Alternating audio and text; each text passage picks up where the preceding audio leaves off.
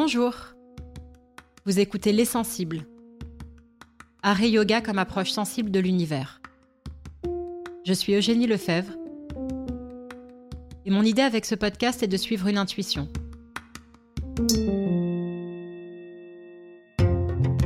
Celle que des liens et des échos très forts existent entre l'art et le yoga, dans leur façon, à l'un et à l'autre, de mettre chacun de nous en relation à soi-même, aux autres, au vivant, à l'univers, et de leur puissance pour éveiller et animer notre sensibilité au monde qui nous entoure.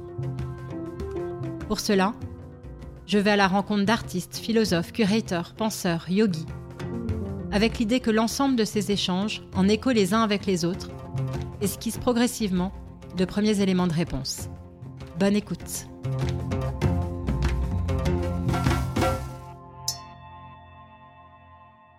Aujourd'hui, je rencontre Philippe Filio. Philippe Filio est professeur agrégé d'art plastique et professeur de yoga. Il est l'auteur notamment de Être vivant, méditer, créer, Le yoga comme art de soi, Illumination profane, art contemporain et spiritualité. Et il est en train de préparer un ouvrage à paraître prochainement aux éditions Les Heures Brèves sur les liens entre art, pratique contemplative, écologie et spiritualité, aux côtés de Soisic Michelot et Stéphane Guirand. Cette rencontre avec Philippe Filio est importante pour moi, car c'est grâce à lui, en lisant ses livres il y a un an, que je me suis autorisée à lancer ce projet de podcast. Parce qu'au travers des lignes que je lisais, je percevais que mon intuition de ces liens profonds entre art et yoga était partagée, et qu'ils étaient multiples, complexes, passionnants. Ces lectures m'ont à la fois apporté de premiers éléments de réponse, et elles m'ont aussi donné soif de continuer de chercher, d'approfondir, ce sujet vivant aux multiples ramifications, et dont je suis convaincue qu'il peut nous éclairer pour faire avancer le monde dans le bon sens. Je suis très touchée que Philippe Filio m'ait accordé son temps et son attention et qu'il soit au micro des sensibles aujourd'hui. Bonjour Philippe. Bonjour. Alors pour démarrer par une question un peu dense, j'avais envie de hum, citer l'artiste Li Yufan qui, euh, dans son livre euh, Un art de la rencontre, dit Quand je suis en bonne forme physique, plein d'énergie et perçois exactement par ma respiration le rythme du monde, je réalise des œuvres valables. En ce sens, mon travail ne procède pas des principes du jeu ou du labeur, mais plutôt de l'événement survenu de lui-même, à point nommé, à travers un entraînement physique et moral constant. Alors cette phrase me fait un peu hum, penser ou résonne avec euh, des, des, termes ou des éléments que on retrouve dans le yoga, la discipline ou ce qu'on va appeler le tapas, la coordination entre le souffle et le mouvement dont Liu Fan parle dans ses lignes, on est vraiment très près de la sémantique du yoga. Est-ce que finalement l'artiste serait une forme de yogi qui ne dit pas son nom?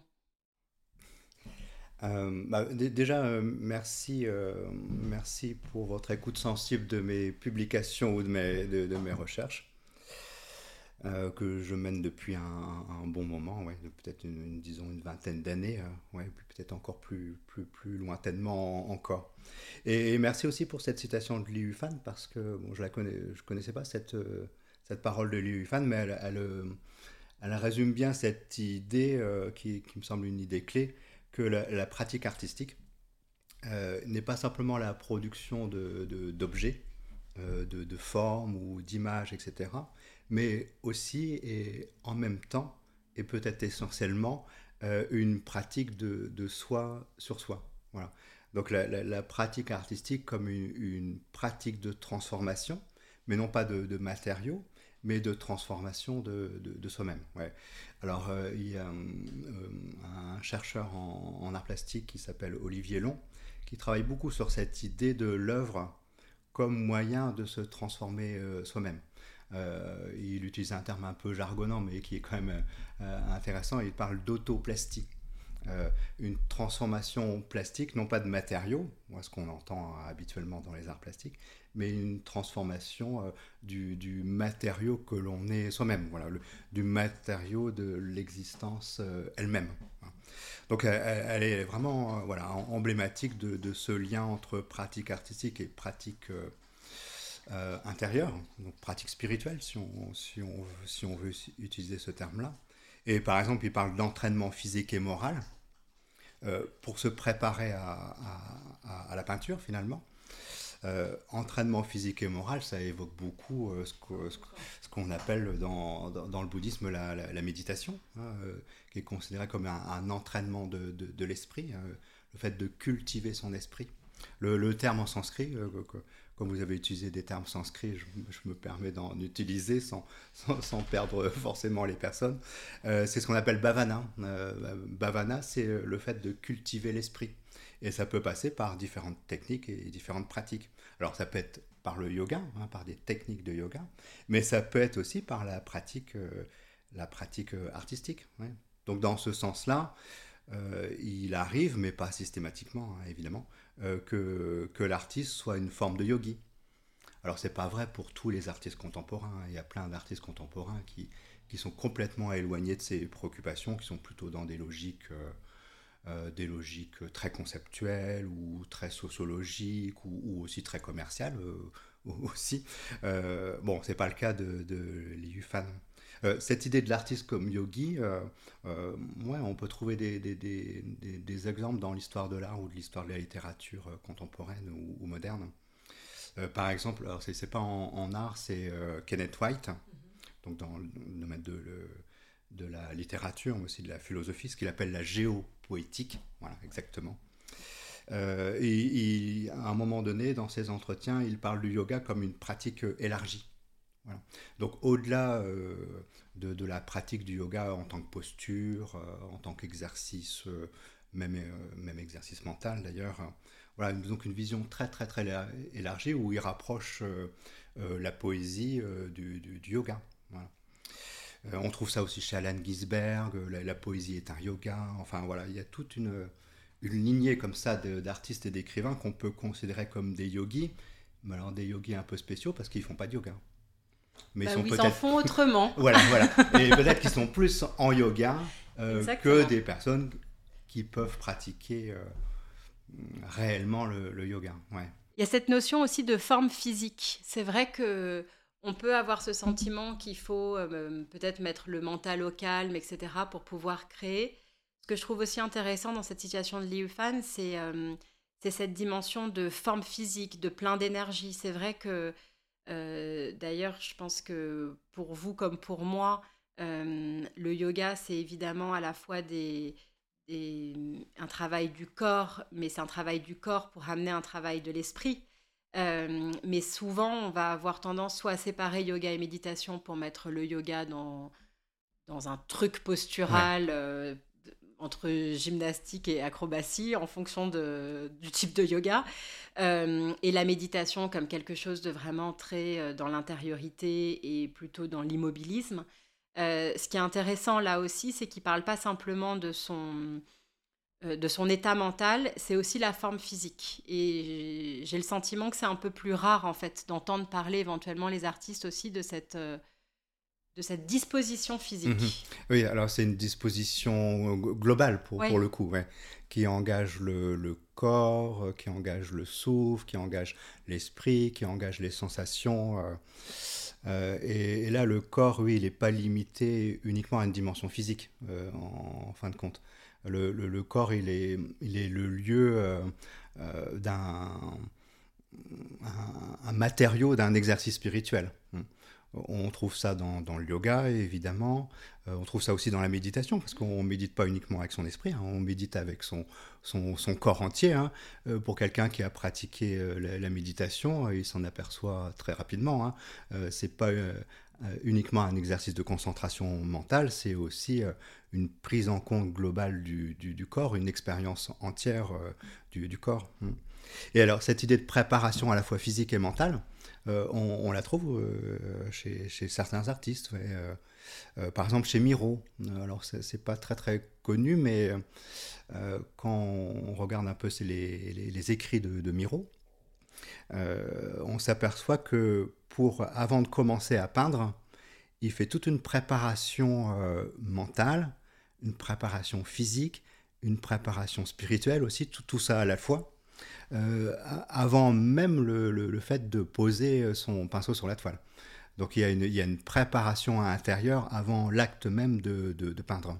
Alors il compare euh, l'artiste dans son atelier à, au, moine zen qui pratique le, tir à l'arc. pour lui, c'est vraiment équivalent. Ah, c'est dingue, je connaissais pas du tout ces inspirations-là de Miro, qui était aussi inspiré du coup par, enfin, qui est allé en Inde, qui a lu ah non, pas, pas, non, pas du tout. Par contre, il connaissait certaines pratiques orientales ou certains textes orientaux, euh, mais c'est vraiment une pratique personnelle chez, chez Miro, ouais, ouais, plutôt spontanée. Ouais. Euh, c'est cette idée que, mais qu'il a peut-être découvert à travers différentes pratiques ou différentes lectures, euh, qu'il faut qu'il y ait un, travail corporel, un travail spirituel pour euh, euh, se disposer euh, finalement à, la création. Mm. Et ça fait un, bon lien en effet avec, avec ce sur quoi je voulais rebondir. c'est que dans votre ouvrage Être vivant, méditer, créer, que j'ai lu et relu et surligné et annoté, vous soulignez le lexique commun à la méditation et à l'art, ou plus précisément à l'artiste en train de créer. Euh, pour euh, euh, citer les mots que, vous écrivez, vous dites attention, présence, expérience, observation, vision pénétrante, travail intérieur, instant présent, écoute des sensations, détachement vis-à-vis -vis des pensées, immersion et émergence, extension et dissolution du moi, lâcher prise, accueil, ouverture de la conscience. Et en fait, c'est vrai que c'est assez génial de se rendre compte que, bah, en fonction du contexte, euh, l'ensemble de ces mots peuvent s'appliquer à la fois à, un méditant qui parle de sa pratique et à un artiste qui parle de son travail. Ah oui, complètement, oui. Alors, euh, alors, ça suppose un peu de définir ce qu'on peut entendre comme par méditation. Absolument. Bon, c'est euh, c'est une pratique qui est très... Euh, il y a un engouement hein, pour cette pratique hein, depuis une vingtaine d'années et puis qui fait que, que, que s'amplifier, si bien qu'on ne sait plus trop bien de quoi on parle quand, quand, on parle de, de, méditation. Et c'est pareil pour le yoga d'ailleurs. voilà, exactement. Ouais. Donc la, la méditation, c'est pas juste... Euh, bon, l'image dominante, c'est être assis, euh, immobile, euh, et se concentrer euh, voilà, pour vivre des expériences extraordinaires. Ou, voilà. bon, euh, c'est pas faux non plus. Hein. L'assise, elle est très importante dans les, pratiques. les pratiques méditatives, hein, qu'elles soient orientales ou, occidentales d'ailleurs, hein, parce qu'il y a une méditation aussi occidentale, on, l'oublie souvent. Mais enfin, si on, si on revient à l'étymologie du, mot méditation, euh, c'est pas une technique uniquement euh, d'assises ou une technique euh, purement euh, mentale. En, fait, méditation, ça vient de, l'idée de prendre soin de, faire attention à. Donc à partir du moment où on est dans une attitude de, dans cette attitude attentive, de cette attitude, cette attitude de réceptivité, euh, d'accueil, d'ouverture. Euh, on, est en méditation. Voilà. Donc c'est avant tout une expérience, euh, une expérience de présence. Voilà. Et une présence qui est ouverte, comme on dit, à, ce qui est ou à ce qui, à ce qui devient. Et à partir de là, si on prend cette définition assez large ou assez profonde, elle peut s'appliquer euh, très très largement à, l'expérience artistique. Hmm. Euh, pas uniquement aux pratiques spirituelles ou aux pratiques euh, religieuses. Et on peut trouver des, des, des, antécédents assez lointains. Par exemple, chez Léonard de Vinci, la, la, peinture est considérée essentiellement comme un exercice de la pensée, comme une chose, une chose mentale cosa mentale. Voilà. C'est la définition de la peinture par, euh, euh, par Vinci, euh, qui fait qu'il y a une dimension spirituelle ou méditative, au sens large du terme, dans, dans, la peinture elle-même.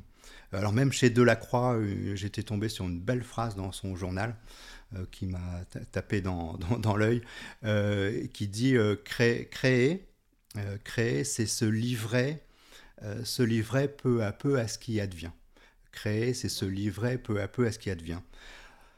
Bon, euh, il ne prononce pas le, terme méditation, hein, qui n'était pas euh, tellement euh, à la mode dans les années 1830, mais on a bien affaire à une forme de méditation artistique qui passe par la, création. Hein. Donc il y, a, vraiment des liens très étroits entre esthétique et, spiritualité.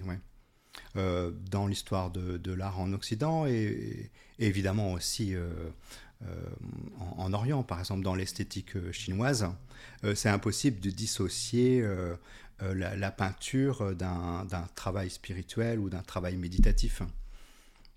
Et c'est une condition même préalable. Et, voilà, et c'est euh, c'est un critère, oui, en fait, en fait c'est un critère d'une œuvre réussie ou c'est un, critère pour euh, éthique euh, pour, pour l'artiste. Ouais.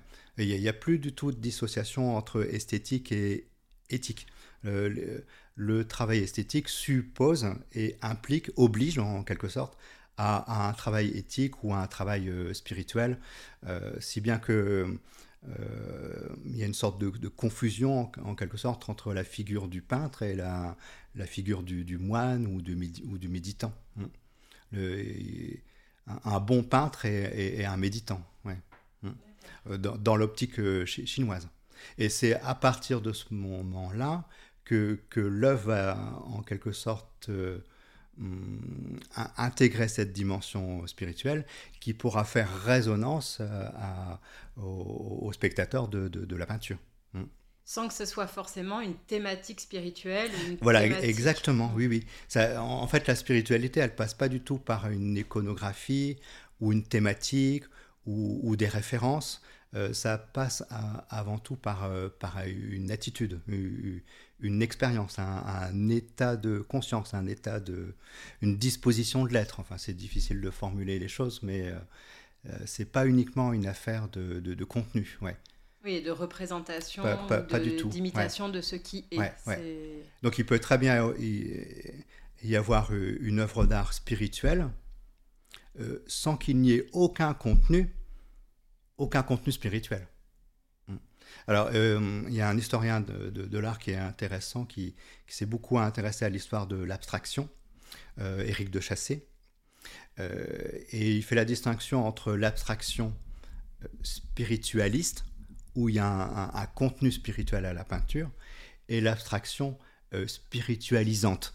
Bon, la distinction est un peu, un peu difficile à saisir, mais abstraction spiritualisante, c'est-à-dire une peinture abstraite qui produit un, effet spirituel sur celui ou celle qui, la regarde, sans pour autant qu'il y ait euh, un, contenu explicite euh, spirituel. Et cette dimension spirituelle, elle est, elle est ressentie du côté de la personne qui regarde l'œuvre d'art, et elle est évidemment ressentie aussi et éprouvée par l'artiste en, train de, en train de créer. Et est-ce qu'on pourrait dire que plus l'artiste l'artiste en train de créer est dans cette euh, vérité ou dans cette éthique dont vous parliez tout à l'heure, plus euh, ce message qui n'a pas besoin de passer par le mental va être reçu par le spectateur? Est-ce que ah, ça forme ça forme un tout en fait. Euh, c'est-à-dire que cette dimension méditative ou contemplative ou spirituelle, elle est présente avant euh, l'idée même de, de, la création ou, de la réalisation effective de, l'œuvre d'art, donc par un travail intérieur de, l'artiste, donc qui est une condition préalable, on, pourrait dire ça. Et elle est présente aussi euh, pendant la création, au moment de créer. Donc c'est une forme de méditation, mais pas une méditation immobile pour le coup, euh, mais une méditation en acte une, méditation qui se fait par le geste, euh, par l'action, par la confrontation aux matériaux, aux matières, aux formes, euh, etc. Donc euh, c'est intéressant parce que souvent, quand on pense à méditation, on pense à quelque chose d'assez abstrait, d'assez intellectuel ou d'assez cérébral, etc. là, c'est une méditation très matérielle, très, très, très sensible. Donc c'est intéressant d'aborder la méditation euh, par l'angle de, de, l'art. Et alors, méditation pour terminer aussi, euh, donc avant, euh, pendant et, aussi après, c'est-à-dire au moment de la réception, de la, ce qu'on peut appeler de la, la contemplation, qui est un terme à la fois religieux, classiquement, et un terme aussi esthétique. Voilà, là, il y a une, une belle concordance dans le vocabulaire entre le, registre euh, spirituel et le registre euh, artistique. Donc de l'état de méditation dans lequel serait euh, invité à être le spectateur de l'œuvre. Exactement, oui. Alors par le biais de, euh, des, des, formes, par le biais de l'œuvre, par le biais des matières, par, par le biais de l'espace qui est proposé, euh, qui va induire, euh, induire un état de méditation ou de contemplation, si on est réceptif à cette dimension-là. C'est pas évidemment pas un effet obligatoire. Et en fonction aussi du contexte, il y a des moments où on l'est et d'autres moments où on l'est moins. Euh, c'est intéressant parce que on pourrait nous écouter et se dire euh, bon bah super, tout le monde est en méditation, l'artiste qui crée, le moment où, euh, avant qu'il crée, le moment où il crée, puis après ça met dans un état de méditation, mais so what?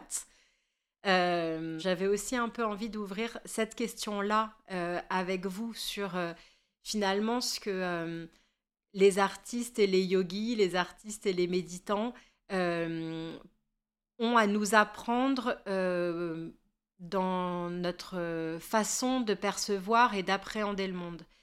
Euh, je pense notamment, et on vient de parler d'éthique, et ça fait évidemment une, euh, un écho direct au moine tibétain Chogyam Trungpa, qui a notamment beaucoup développé ce qu'il appelait le Dharma Art, alors qui est un peu difficile à, à traduire parce que ça pourrait être art contemplatif, mais il y a presque quelque chose de plus fondamental, je trouve, dans une forme de règle éthique et morale euh, derrière le Dharma Art, mais où en tout cas il parle de, de la notion d'art euh, qui s'étend finalement à tous les aspects de la vie quotidienne, en disant juste que hum, bah, l'art, c'est euh, cet état d'esprit, cet état de conscience en éveil général, et d'être capable de discerner la beauté dans tout ce qui est, sans que ce soit forcément quelque chose de extraordinaire objectivement, mais à partir, c'est une, disposition de l'esprit.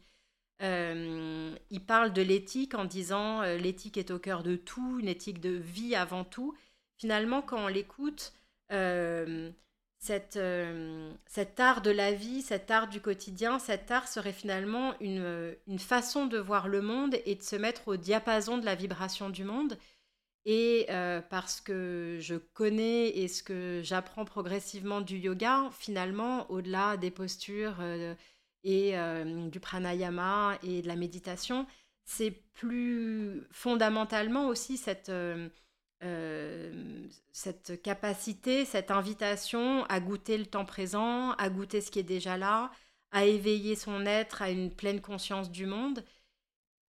Et donc il y aurait à la fois chez les yogis, les méditants, je, rassemble un peu ces, je sais pas si je peux parler de discipline, et chez les artistes, cette capacité ou cette possibilité de guider le reste du monde vers une autre façon de voir le monde.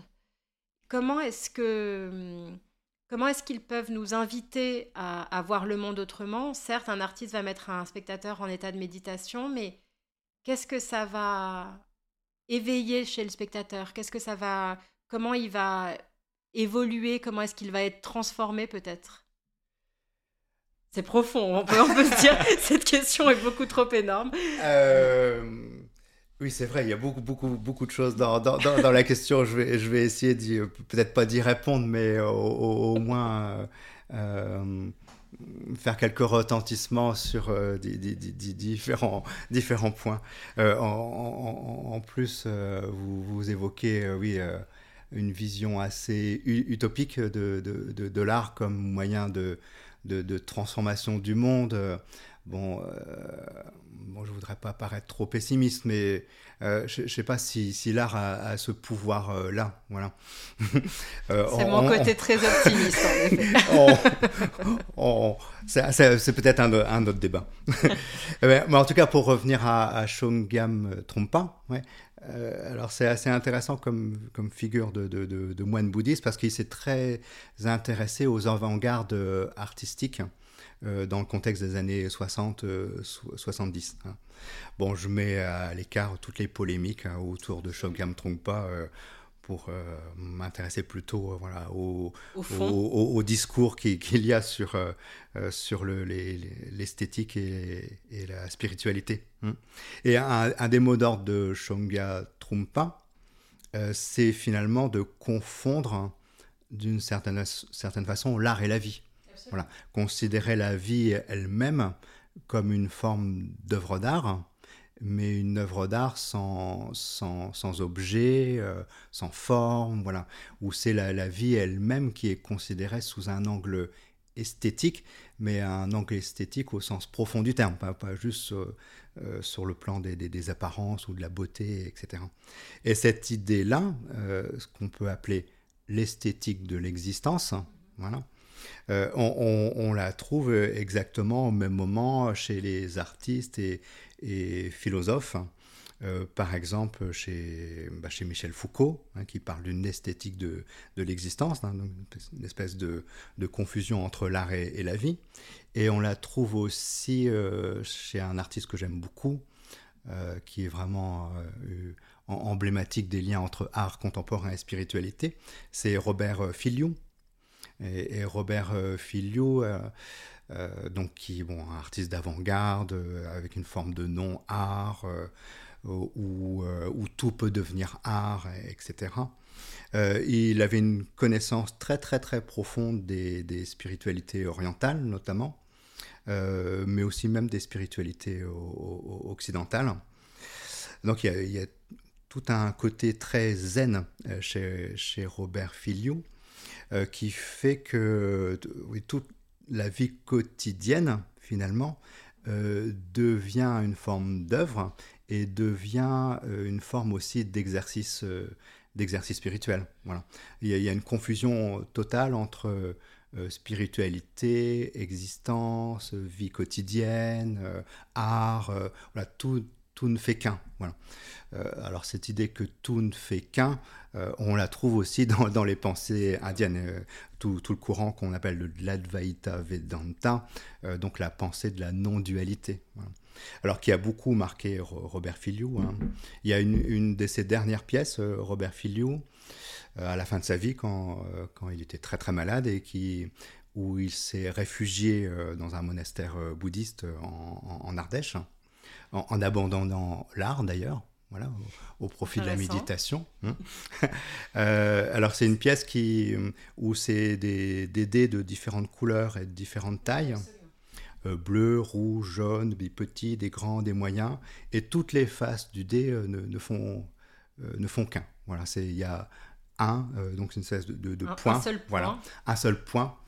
Euh, on, si on fait référence à la tradition indienne, on pourrait dire un bindu, hein, voilà, un, un, point qui symbolise l'infini. Euh, voilà, donc c'est une forme d'unicité dans la multiplicité, euh, on est très très très proche de l'esprit même du yoga. Absolument. Voilà. Euh, au, au, dans, dans l'essence même du, du, du, du, yoga. Voilà, une recherche de, de réunification. Euh. Oui, et cette notion, enfin cette étymologie du mot yoga, donc yuj, qui veut oui, dire unir, oui, l'union, ouais. etc. Donc cette ouais. libération du soi et cette union de, de l'être avec euh, l'absolu avec euh, ce qui ne fait ouais, qu'un. Voilà, exactement. Alors c'est ce qu'on on définit souvent le, yoga de cette, de cette façon-là, en, en s'appuyant sur l'étymologie, hein, le yoga comme union, le, le yoga comme jonction. Voilà, c'est très vrai.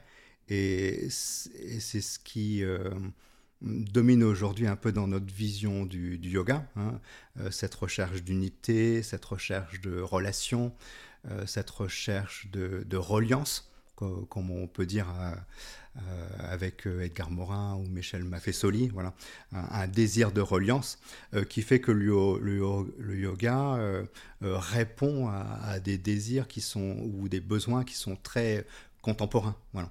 Alors par contre, si on, s'intéresse à l'histoire du yoga, euh, le yoga ne, signifie pas forcément union et jonction. Hein. Euh, dans le Yoga Sutra, par exemple, euh, le yoga, c'est séparation. Voilà. Séparation entre le principe spirituel et le principe matériel. Donc on n'est pas du tout dans une vision euh, non dualiste, on est dans une vision euh, radicalement dualiste. Hein. Alors ça, on a un peu du mal à le comprendre, mais euh, le, yoga n'est pas forcément union. Et il y, a d'autres définitions possibles du yoga. Hein. Le, le, yoga n'a pas un seul sens, il y a une multiplicité de significations, de définitions. Il y en a une autre si on s'appuie sur l'étymologie et l'histoire, c'est le yoga comme arrêt, le yoga comme repos Voilà, c'est un, des sens du, mot yoga. Euh, alors, arrêt dans le sens arrêt des fluctuations du mental? Exactement. Voilà, je n'osais pas le citer, mais euh, c'est le deuxième aphorisme des, Yoga Sutras que tous les profs de yoga euh, connaissent par cœur. Yoga, Chitta, Vritti, Niroda. Le yoga est la suspension ou l'arrêt. Euh, si on regarde le texte textuellement, il dit c'est plutôt l'arrêt total. Hein. Bon, on peut préférer le terme de suspension, de, mise en suspens. Hein. cette mise en suspension du, du mental, bon, alors qui définit le yoga euh, historiquement, euh, philosophiquement, euh, on peut la trouver aussi dans l'expérience artistique. devant une œuvre d'art, d'une certaine façon, on change de modalité de conscience. Il y a une suspension de, de, de l'attention, une modification de la conscience, une expérience qu'on pourrait appeler de mise entre parenthèses. Euh, on n'est plus exactement dans l'état de conscience euh, ordinaire. Voilà, on, change un peu de, disposition. Donc, euh, d'une certaine façon, devant une œuvre d'art, on, est invité à explorer un état de conscience qui est proche du yoga. Si on est complètement absorbé, complètement présent à l'expérience, on, est très proche de ce que recherchent les, yogis. Hmm. C'est intéressant parce que ça me fait penser aussi à, tout ce courant de l'art-thérapie et de, euh, par exemple, le, musée des beaux-arts de Montréal qui, a, qui s'est vraiment engagé sur la question de la thérapie hmm. par l'art, etc.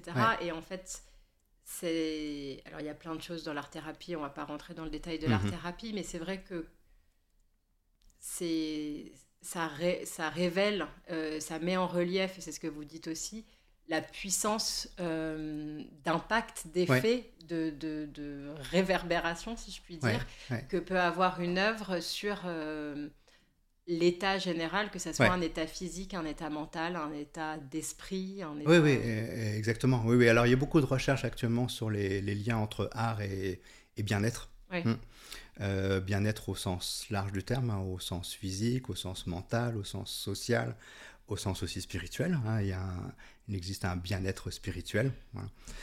Euh, et qui fait que l'œuvre d'art, euh, effectivement, a, un impact, un, effet. Ouais, c'est une c'est Philippe Descola qui, qui, utilise cette formule-là, donc l'anthropologue.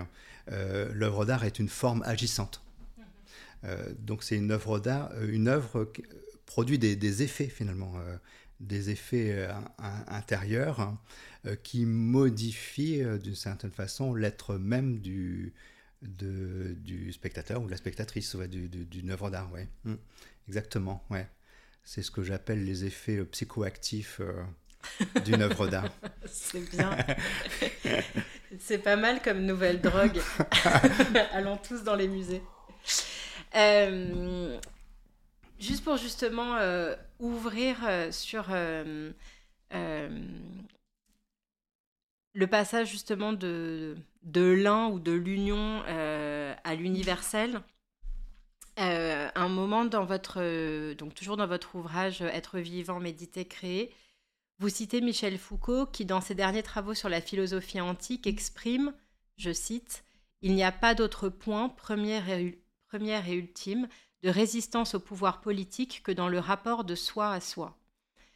Et c'est quelque chose qui m'intéresse particulièrement justement sur, euh, après toutes les, en effet, les, les projections qu'on peut avoir sur euh, qu'est-ce qu'être artiste ou qu'est-ce qu'être méditant, qui peut avoir cette espèce de côté assez euh, individualiste ou hmm. isolé ou de repli sur soi, qui pourrait hmm. même si je pousse à mener en fait un égocentrisme exacerbé parce qu'on passe sa journée à se replier sur soi. Mm, mm. Euh, et en même temps, dans cette citation de Michel Foucault, ce qu'on y lit, euh, c'est que, alors si je euh, me permets de synthétiser un peu ou de le dire comme ça, et vous me corrigerez évidemment si besoin, c'est qu'une meilleure connaissance ou un meilleur travail de soi-même permet une meilleure euh, ouverture à l'autre, une meilleure euh, action sur l'extérieur. Vous parliez de, mm, mm. pouvoir agissant. Euh, comment est-ce que finalement le yoga et l'art peuvent être de nouvelles propositions pour, euh, pour agir, en plus dans une période, alors comme il y en a eu beaucoup, mais de grandes transitions, de grandes transformations, de, on sent que quand même énormément de choses bougent.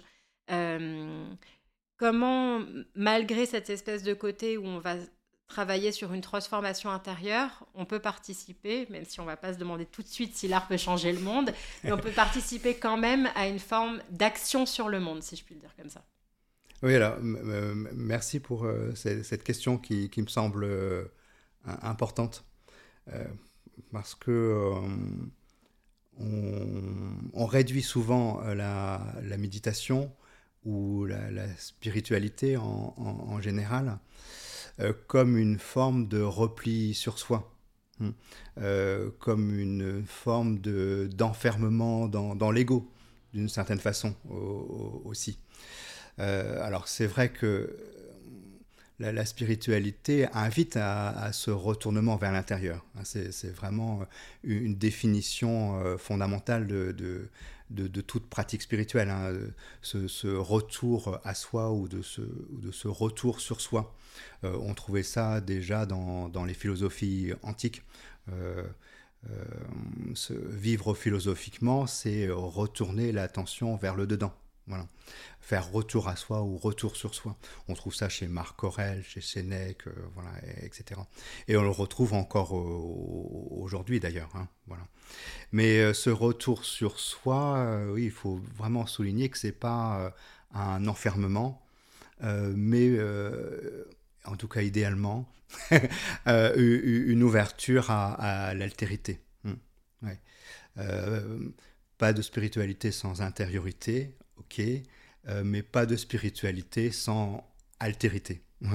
Alors cette altérité, elle peut être intérieure, parce qu'on se découvre intérieurement d'une certaine, façon autre que soi-même. Michel Foucault disait que euh, la pratique spirituelle a invité à un, déplacement du sujet, euh, c'est-à-dire euh, à, devenir autre que soi-même, que soi-même, d'une certaine façon. Ou que ce qu'on pensait être voilà, Ou que, son, ou que l'identité que l'on peut s'assigner soi-même, ou que la société peut nous assigner aussi. Voilà. Donc c'est pour ça que chez, chez Michel Foucault, il y a une dimension de, de, de résistance par la pratique spirituelle, parce que elle échappe euh, aux définitions, aux assignations, aux appropriations, aux dominations. Voilà. Euh, donc euh, oui, cet enjeu-là, il est, très important parce que la spiritualité, il y a aussi des enjeux, des enjeux éthiques, des enjeux sociaux et aussi des enjeux, des enjeux politiques finalement, au sens fort du terme. Euh, c'est ce que disait aussi euh, Michel Foucault à la fin de sa vie. Euh, le, souci des autres passe par le souci de soi.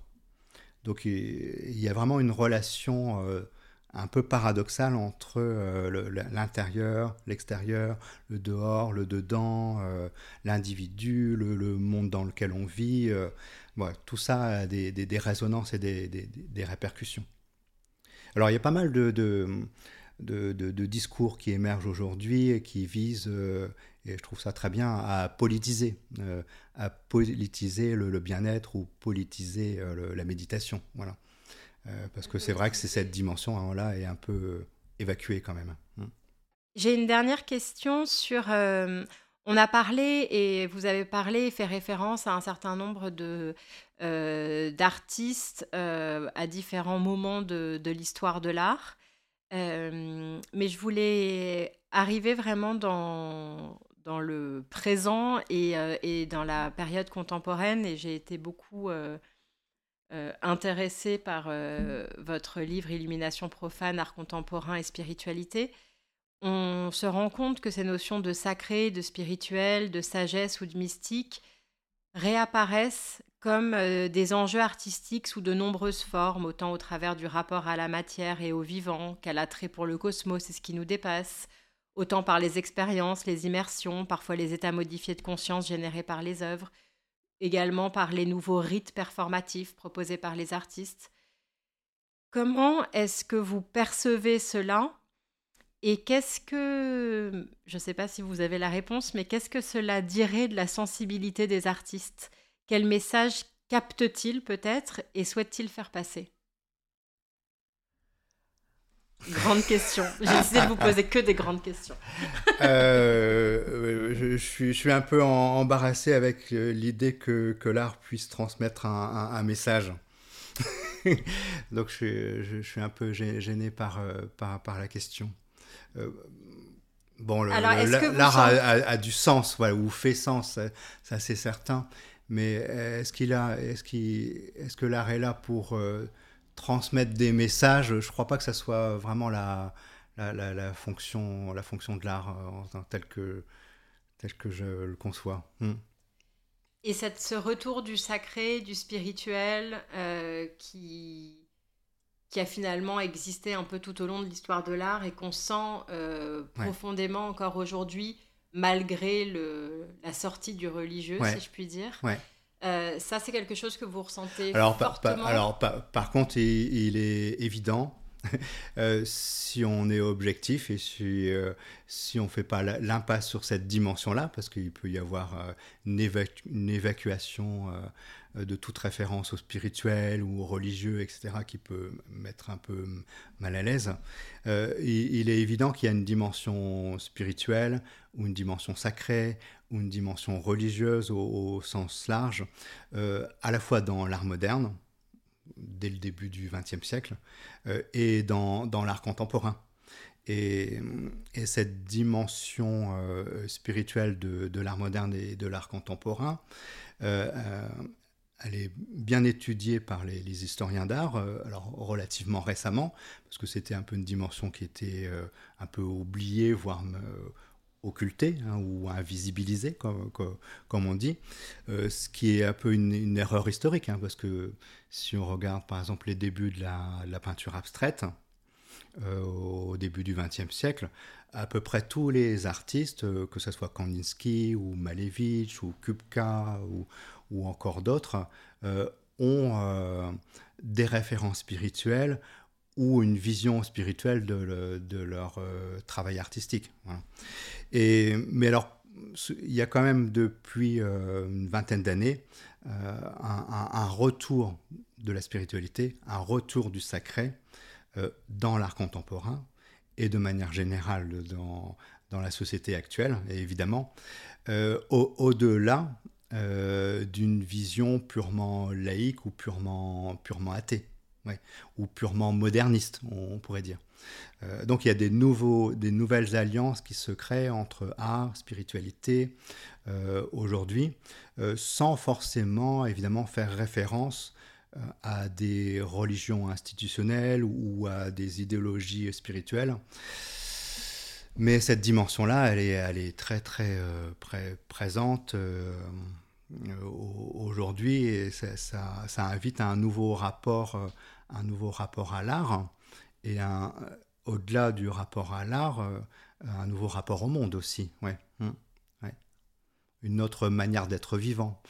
Pour, euh, pour, citer Baptiste Morisot. C'est bien, vous me faites ma conclusion parfaite avec, ma dernière question. en effet, dans son ouvrage Manière d'être vivant, le philosophe Baptiste Morisot nous explique que nous vivons une crise de la sensibilité. Alors dans ces mots, celle-ci adresse plus particulièrement notre sensibilité à l'égard des autres vivants, mais il me semble que son expression est juste de manière encore plus globale. Euh, qu'est-ce que vous en pensez? Et quelle serait surtout pour vous la priorité pour euh, éveiller à nouveau le monde au sensible? Alors la question de la sensibilité, c'est vraiment une question euh, importante dans, l'art, évidemment. Hein. Euh, bon, je suis enseignant en art plastique. Hein.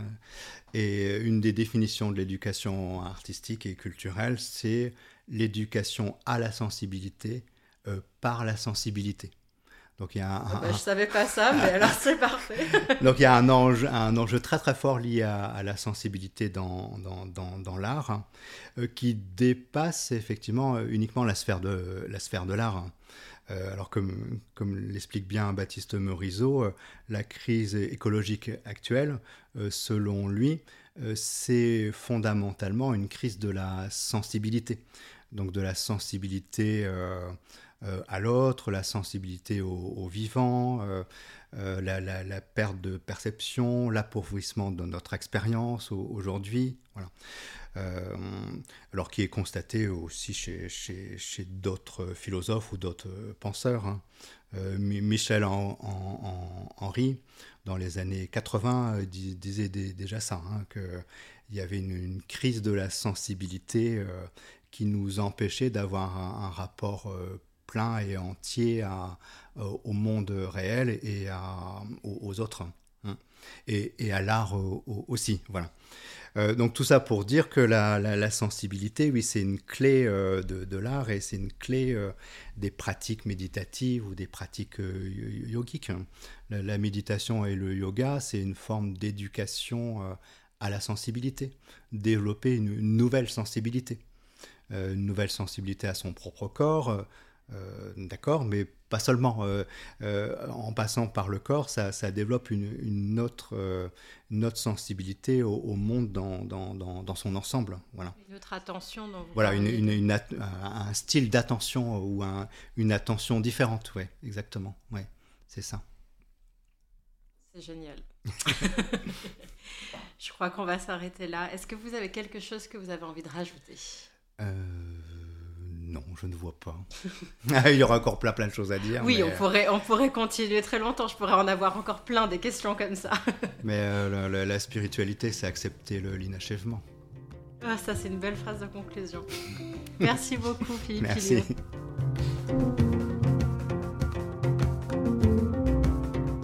Merci d'avoir écouté Les Sensibles, art et yoga comme approche sensible de l'univers. Un podcast produit par Fabrizio Delia, qui a également composé l'identité sonore et par les ateliers de la Madeleine. N'hésitez pas à partager ce podcast s'il vous a plu et je vous retrouve très vite pour un prochain épisode.